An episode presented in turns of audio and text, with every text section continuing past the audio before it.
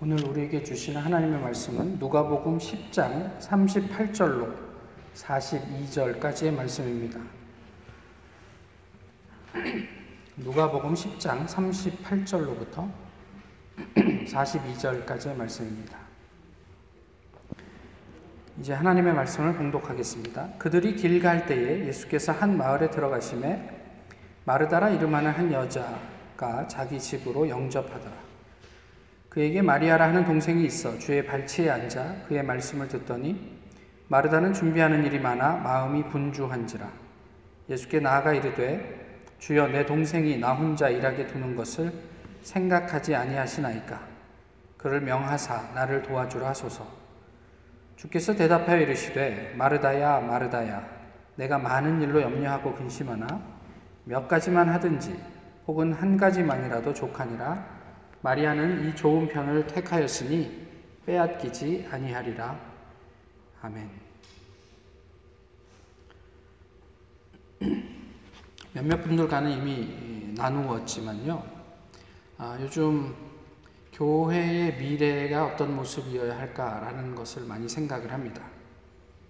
그래서 한국에 가서 어, 세상의 사람들은 학자들은 어, 이 세상의 미래를 어떻게 예측하고 있나 뭐 이런 것들을 좀 관심을 갖고 보니까 뭐 책이 뭐 엄청나게 많더라고요. 뭐 그걸 다 읽을 수 있는 것도 아니고 그래서 한두 권 정도 이렇게 보고 그랬었는데요. 그러면서 한국에서 이제 목사님들을 만나서 교제를 하면서 도대체 뭐에 관심이 있는지 또 교회 앞으로의 어떤 계획이나 미래를 어떻게 그리고 있는지 뭐 이런 것들을 생각을 해 어, 대화를 나누고 질문도 했습니다. 그런데 이 목사님들에게서 받은 인상은 이런 거예요. 대개 본인들, 저하고 비슷한 또래들이니까요. 본인들이 생각하는 소위 말해 학생 사역의 교회의 어떤 르넥스, 르네상스 같은 그런 시절을 생각하고 있는 거죠.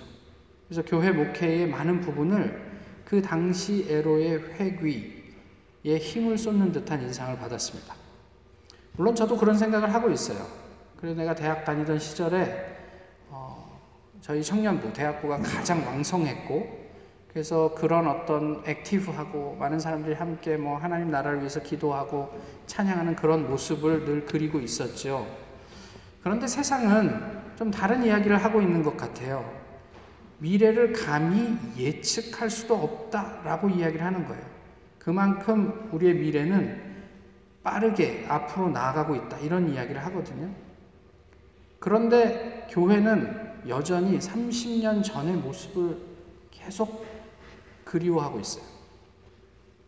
그래서 세상은 그렇게 빠르게 앞으로 나가는데 저희는 30년 전의 모습을 이 교회에 회복시키려고 애를 쓰고 있단 말이에요. 뭔가 좀 이상했어요. 과연 그런 모델과 생각으로 아, 미래 교회를 규정할 수 있을까? 뭐 이런 생각이 있던 거죠. 그렇다고 제가 무슨 답이 있는 것은 아니지만 그래도 우리가 앞으로 10년, 20년, 아니 50년을 내다보면서 교회가 어떻게 움직여 가야 하고 또 포기하지 말아야 할 것은 무엇이고 또 적극적으로 수용하고 변해야 할 옷은 무엇인지 이런 것들을 고민해야 하지 않을까라는 생각을 하는 거죠. 그럼에도 불구하고 굳이 30년 전에 그런 모습이 좋다. 그것이 정답이다. 그러면 뭐 어떻게 하겠습니까?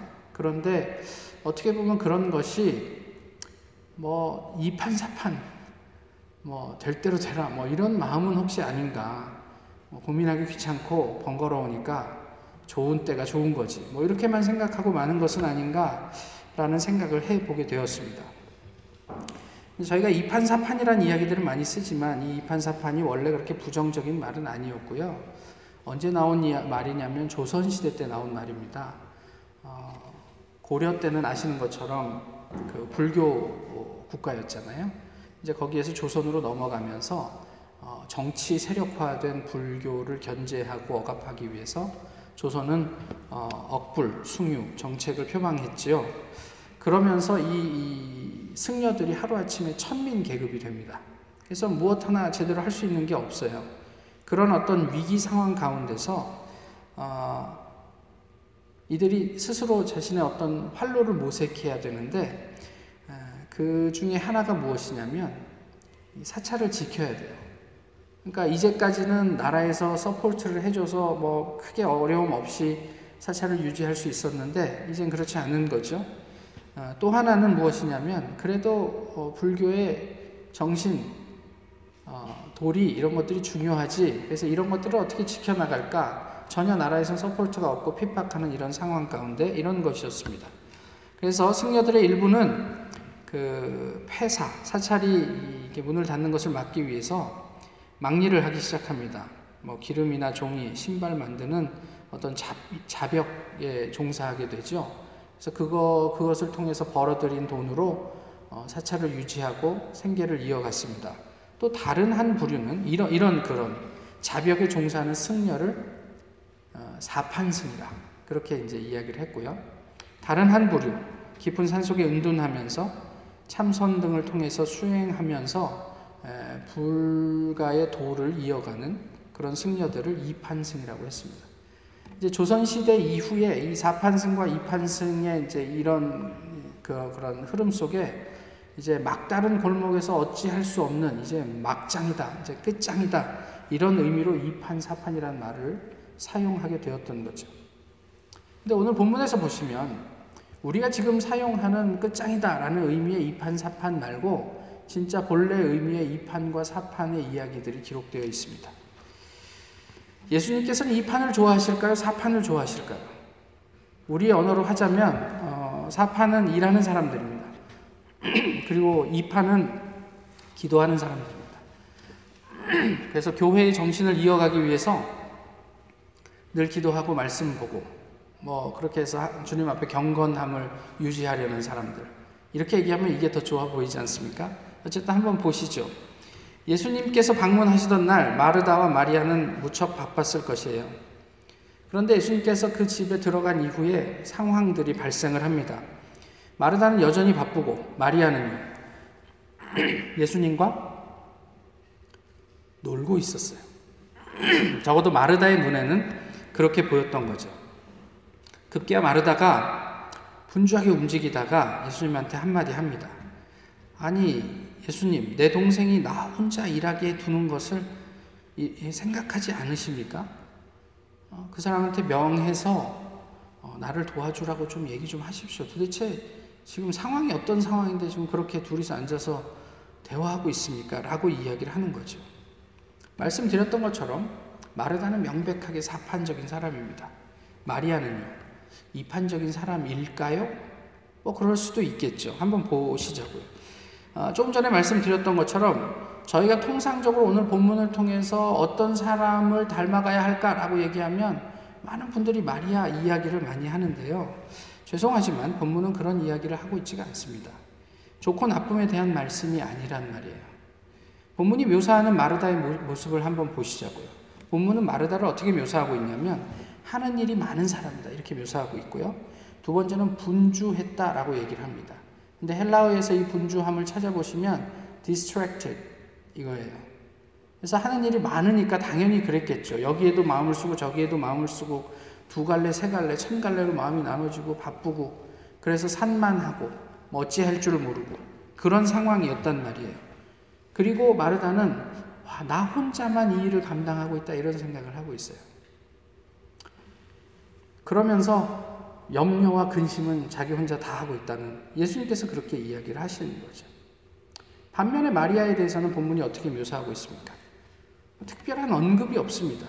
그저 예수님의 발치에 앉아서 예수님과 함께 있었다 이런 얘기를 하고 있죠. 그러면 마르다의 삶을 반대로 적용해서 보면 마리아는 하 는 일 없고 그래서 별로 바쁘지도 않고 예수님 발 앞에 앉아서 예수님과 쉬고 있었다, 이야기하고 있었다, 좋게 얘기하면 대화하고 있었다, 마르다의 입장에서는 놀고 있었다. 근데 이게 무엇을 의미할까? 오늘 본문을 통해서 저희가 좀 생각해 봐야 될 대목이 아닌가 싶습니다. 마르다를 통해서 우리의 신앙을 한번 보실까요? 목적이 흐려질 만큼 일을 많이 하지 마세요.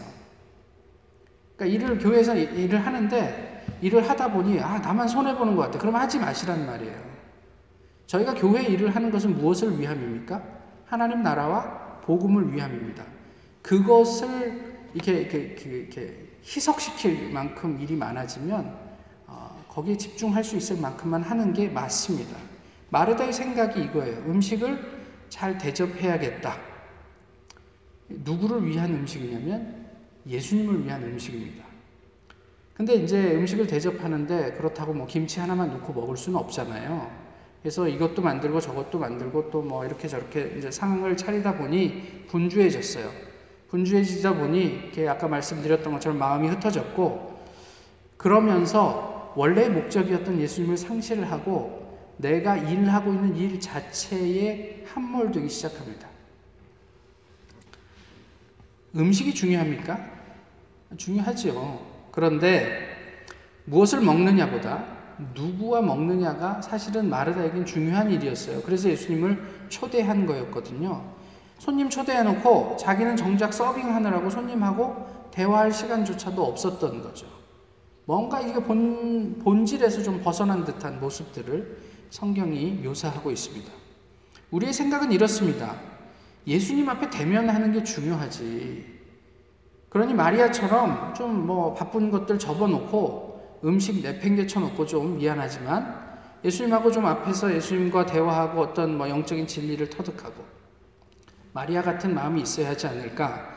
물론 예수님과 함께 하는 일이 중요하다는 것에 대해서는 누가 어, 이견을 달겠습니까? 그런데 다른 한편으로 언니의 분주함은 외면하고서 예수님 옆에만 있으면 그게 좋은 겁니까?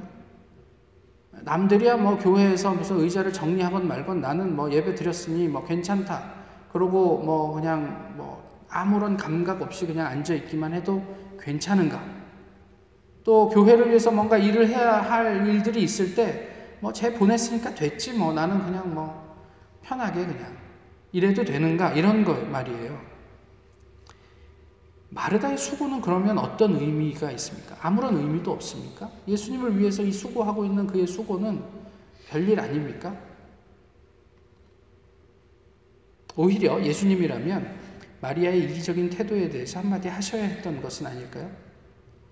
우리 앞으로 오늘 저녁까지 시간이 좀 있으니까 언니가 바쁜 듯 하니 가서 좀 돕고 나도 좀 도울게. 그래서 우리 같이 밥 준비해 갖고 같이 음식을 나누자. 이렇게 하는 게 맞지 않았을까요? 그런데 예수님은 그런 말씀을 하지 않으셨어요. 마르다의 어떤 그런 항의에도 마르다의 어떤 삶에 대한 어떤 그런 항의의 내용에 대한 이 가타부타의 어떤 가치 평가를 하지 않으셨어요. 그리고 하신 말씀이 뭐냐면 한 가지면 된다 이런 얘기를 하셨어요. 한 가지면 충분하다. 마르다야, 내가 많은 일로 염려하고 근심하나 몇 가지만 하든지 혹 한 가지만이라도 족하니라. 마리아는 이 좋은 편을 택하였으니 빼앗기지 아니하리라. 이게 무슨 의미인지는 좀 이따 다시 말씀을 드리겠지만 저희가 가지는 흔한 오해, 어쩌면 유혹이라고 해야 할지 모르겠습니다만은 무엇이냐면 그저 눈에 보이는 것. 그래서 뭐 예배 잘 참석하고 교회 잘 다니고 헌금 잘 하고 교회에서 열심히 봉사하면 좋은 그리스도인인가? 이것은 우리에게 상당한 유혹이고 함정일 수 있다라는 이야기예요. 왜냐하면 저희가 예배의 자리에 있지만 지금 우리의 영혼은 어떤가를 살피셔야죠. 내가 주일날 평생 동안 내가 뭐 30년을 교회를 다녔는데 한 번도 주일을 본교회에서 드리지 않은 적이 없다. 그게 자랑스러운 일이 될 수 있습니다. 성실을 함에 어떤 반증이 될 수 있지요. 그런데 그 안에서 우리는 얼만큼 예수님에게 집중하고 있었는가? 다시 얘기하면 오늘 예배 마치면 누구를 만나서 어디에 가서 밥 먹어야지? 또 다시 학교에 가서 어떤 실험을 돌려야지? 또 누구를 만나서 미팅을 해야지? 지금 이 자리에서 그런 생각을 하고 우리의 마음이 흩어져 있다면, distract 돼 있다면, 과연 우리 예배 자리에 있지만 예배를 드리는 것인가? 라는 질문을 하는 거죠. 마르다의 실책은 분주함 때문에 초점이 흐려졌다는 데 있습니다. 말씀드렸던 것처럼 음식의 목적은 예수님이었어요. 그런데 너무 일이 많아서 또는 얄미운 동생 때문에 그 예수님을 잃어버렸어요. 예수님의 답이 이겁니다. 그 물리적인 거리가 중요한 게 아니라 지금 우리가 누구에게 집중하고 있는가가 중요하다고요. 다시요. 마르다는 마르다로서 자기의 일을 하면 돼요. 하나님 나라와 복음을 위해서. 그런데 누군가 나의 마음에 거슬리는 사람 때문에 그 일이 방해를 받은, 받는다면 그건 도대체 누구를 위한 일인지 다시 한번 뒤로 빠져서 생각을 해보자는 이야기예요. 조금 더 보시죠. 한 가지 더 생각할 게 뭐냐면 이렇게 일을 많이 하게 되면 자연스러운 귀결인데 현상이나 어떤 결과 내지는 업적 이런 거가 중요해져요. 저희가 두 주 전에도 살폈습니다. 뭐 공교롭게도 어, 본문이 그렇게 이어지고 있어서 누가복음 10장을 이렇게, 저희가 보고 있는데 선교 여행에서 돌아온 70인이 예수님에게 흥분해서 보고한 게 무엇이냐면 주의 이름이면 귀신들도 항복하더이다 이것이었어요. 주의 이름으로 귀신이 힘을 쓰지 못했다는 그 현상과 결과에 얼마나 고무되었는지 몰라요. 그렇다면 예수님께서 와 그렇지 너네 정말 수고했다 정말 대단하지 않냐? 뭐, 기분 좋지 않냐? 우리가 사역하면 그런 사역의 결과들이 눈앞에서 빵빵 벌어지는 게 정말 좋지 않냐? 이렇게 대답하셨으면 좋겠는데 그래 수고했다. 그런데 귀신들이 너에게 항복하는 것으로 기뻐하지 말고 너희의 이름이 하늘에 기록된 것으로 기뻐하라. 이런 김새는 말씀을 하셨단 말이에요. 동일한 이야기인데 우리 우리가 현상에 집중하면요 그 이면의 본질을 놓치기가 쉽습니다. 그러니까 70명의 제자들이 귀신을 제어할 수 있었던 이유가 무엇이라고 나누었냐면 그들이 그들의 이름이 하늘에 기록되었기 때문입니다. 단순히 예수님의 이름만으로는 안 돼요. 사도행전 19장에 가보세요. 제사장 스게와의 일곱 아들이 어, 귀신을 향해서 이렇게 이야기를 합니다. 뭐라고 얘기를 하죠? 내가 바울이 전파하는 예수를 의지하여 너희에게 명, 명하노라. 어, 이게 보니까 폼 나요. 귀신도 막 팍팍 나가고 병도 낫고. 그러니까 제사장의 아들들이 사람들에게 귀신 들린 사람에게 이렇게 얘기해요. 바울이 전파하는 예수 그리스도의 이름으로 명하노니 이렇게 얘기를 합니다. 귀신이 그에게 뭐라고 얘기합니까? 내가 바울도 알고 예수도 아는데 너는 누구냐? 그래야 그 사람한테 올라타가지고 이 사람이 놀래서 옷 다 벗고 벗은 몸으로 도망갔다. 성경은 그렇게 이야기하잖아요. 예수 그리스도의 이름이 마술이 아니에요.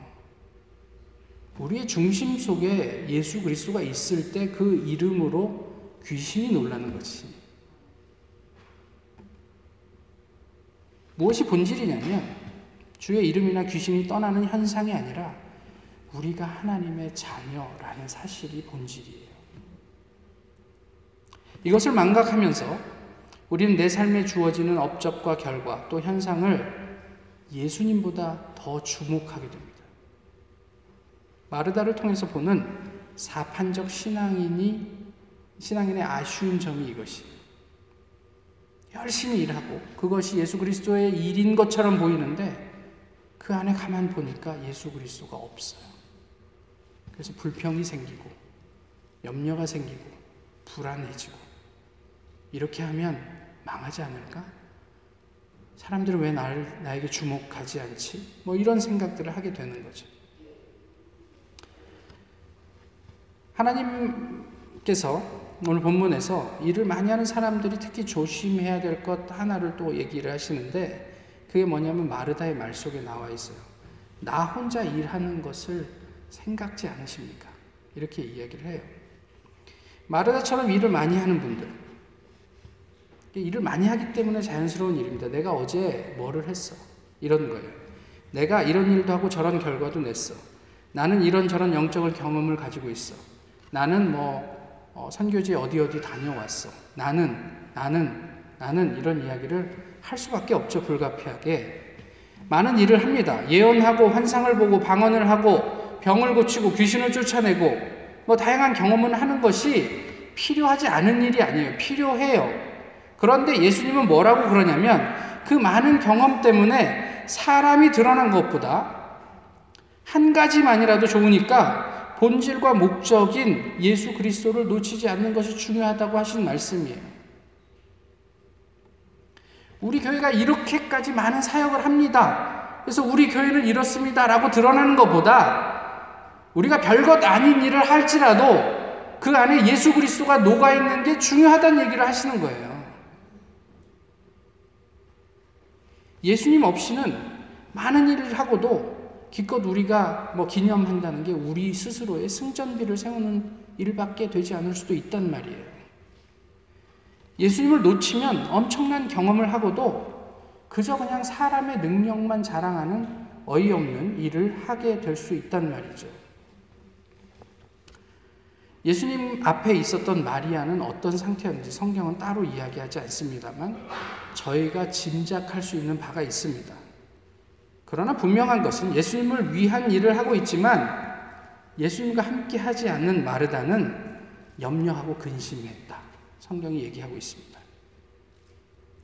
그런데 조심할 게 있는데요. 이것이 마르다의 영적인 또는 신앙적인 미성숙함 때문이라고 생각하시면 곤란해요. 엘리야를 한번 보실래요? 엘리야의 가장 그 인상적인 그 장면이 뭐예요? 바알과 아세라 선지자 850명하고 대결해서 이기는 장면이잖아요. 그가 얼마나 이런 어떤 담대하고 영웅적인 사람입니까?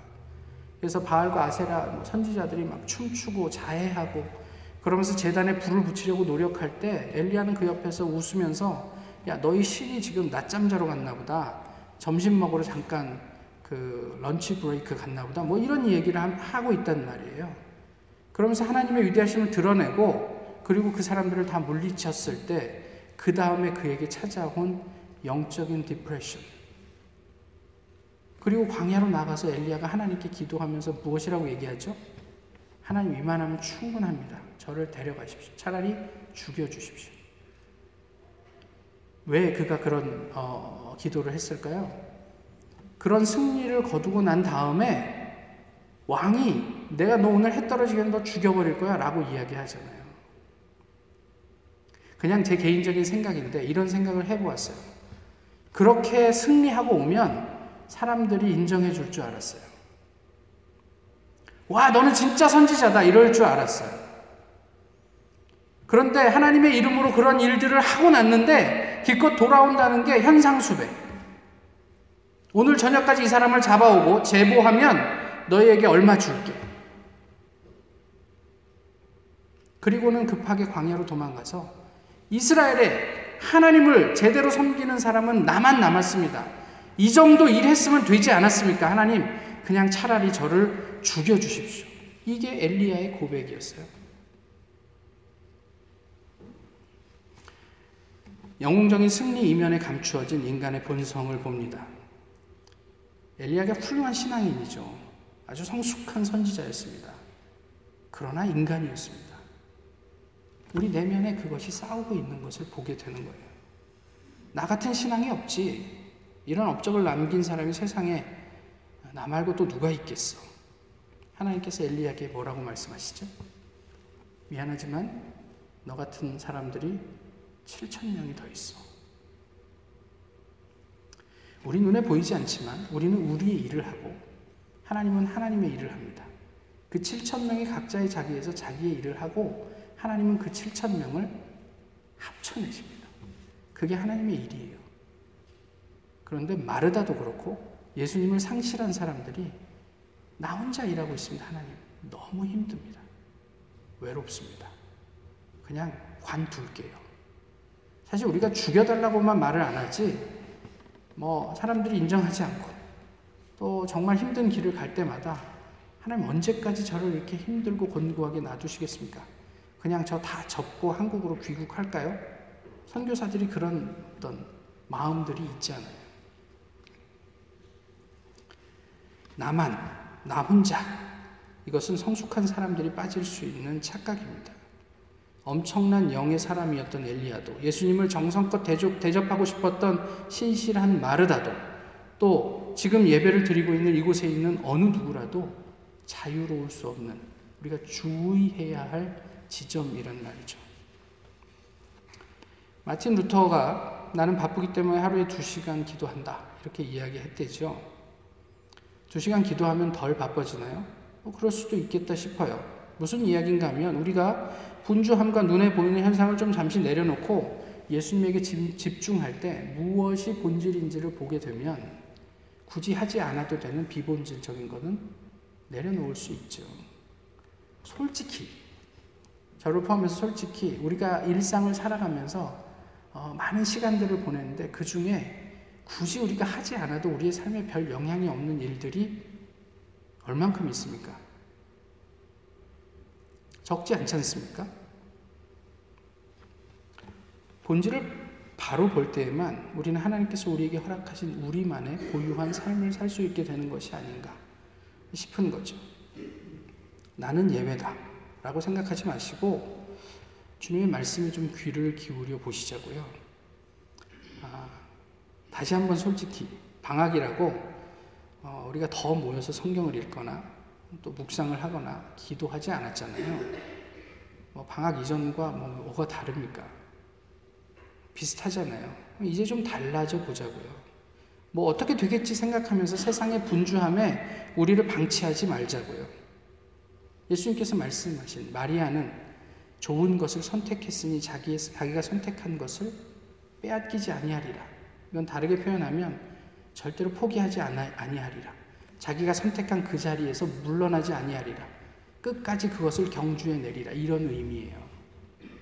예수님 앞에 있었다. 이것을 예수님이 칭찬하는 얘기가 아니고 마리아는 예수님을 지켜내기 위해서 자기가 정한 신앙의 루틴을 절대로 포기하지 않을 것이다. 라는 의미가 그 속에 들어있는 거예요. 우리에게도 빼앗기지 않는, 포기하지 않는, 또 멀리하지 않는 예수님 앞에서의 그런 선택이 있었으면 좋겠어요. 그게 새벽 기도가 되었든, 큐티가 되었든, 뭐 성경 통독이 되었든, 기도가 되었든, 단 1분만이라도 좋으니 우리의 삶 가운데 절대로 물러서지 않을 예수님을 확보하는 그것, 그 시간, 그 자리. 정채봉 씨의 너를 생각하며라는 시인데요. 제가 한 글자만 좀 바꿔서 읽어 드리겠습니다. 주를 생각하며 모래알 하나를 보고도 주를 생각했지. 풀잎 하나를 보고도 주를 생각했지. 주를 생각하게 하지 않는 것은 이 세상에 없어. 주를 생각하는 것이 나의 일생이었지. 이렇게 살 수 있을까요? 이렇게 살아보면 어떨까요? 누가복음 10장 24절 에는 이런 말씀이 있습니다. 내가 너희에게 말하노니 많은 선지자와 임금이 너희가 보는 바를 보고자 하였을 때 보지 못하였으며 너희가 듣는 바를 듣고자 하였을 때 듣지 못하였느니라. 그리고 그 앞에 예수님께서 제자들에게 조용히 이르시되 너희가 보는 것을 보는 눈은 복이 있도다. 지금 우리도 당시 예수님을 통해 제자들이 보았던 것, 그것을 볼 수 있으면 좋겠습니다. 그래서 끝장의 의미의 이판사판, 내 시대에서 암과 삶, 이 균형을 이룬 이판과 사판의 신앙인으로 예수님께서 말씀하신 그 하늘의 복을 넉넉히 누리는 우리 모두였으면 좋겠습니다. 마리아는 신상원은 이 좋은 편을 선택하였으니 빼앗기지 아니하리라. 제 입장에서는 내가 예수 그리스도에게 집중하는 자리에서 물러서지 아니하리라. 이런 주님과 더불어 함께하는 저희 모두가 되기를 소망합니다. 기도하겠습니다. 귀하신 주님, 오늘도 저희 주님의 날을 기억하고 함께 모여서 주님을 예배하게 하시니 감사합니다. 주님 앞에서 저희가 필요한 것이 무엇인지 또 반드시 챙겨야 할 것이 무엇인지 잊지 않게 하시고 주님과 더불어 함께 하는 일에 부족함이 없게 하옵소서. 많은 주님을 위한 일을 하겠지만 그 이전에 반드시 주님과 함께 하는 일에 게으르지 않도록 저희를 지키시고 인도해 주시옵소서. 주님께서 인도하실 그 모든 걸음을 기대합니다. 예수 그리스도의 이름으로 기도하옵나이다. 아멘.